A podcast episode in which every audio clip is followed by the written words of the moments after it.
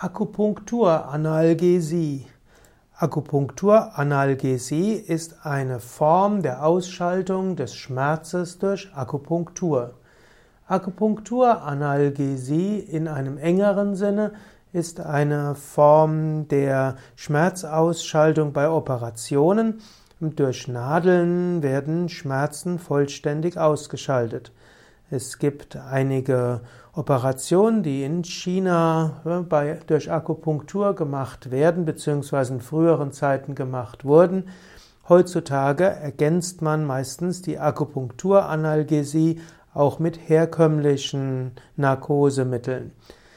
Bei Operationen kann man also herkömmlich anästhesieren plus zusätzlich noch die Akupunkturanalgesie einsetzen, um auf diese Weise eine niedrigere Dosierung zu brauchen. Ich könnte sagen, die Akupunkturanalgesie wird bei Menschen, die darin Vertrauen haben, mindestens die Angst ausschalten, wird das Stresslevel hinuntersetzen, wird zu einer Entspannung führen und dann braucht man sehr viel weniger Dosierung durch die herkömmliche Anästhesie.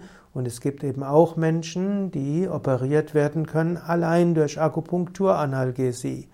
Manche Zahnärzte nutzen auch Akupunkturanalgesie, auch und gerade bei Menschen, die große Ängste haben oder bei Menschen, die auf herkömmliche Methoden, zum Beispiel des Spritzens, mit einer allergischen Reaktion reagieren könnten.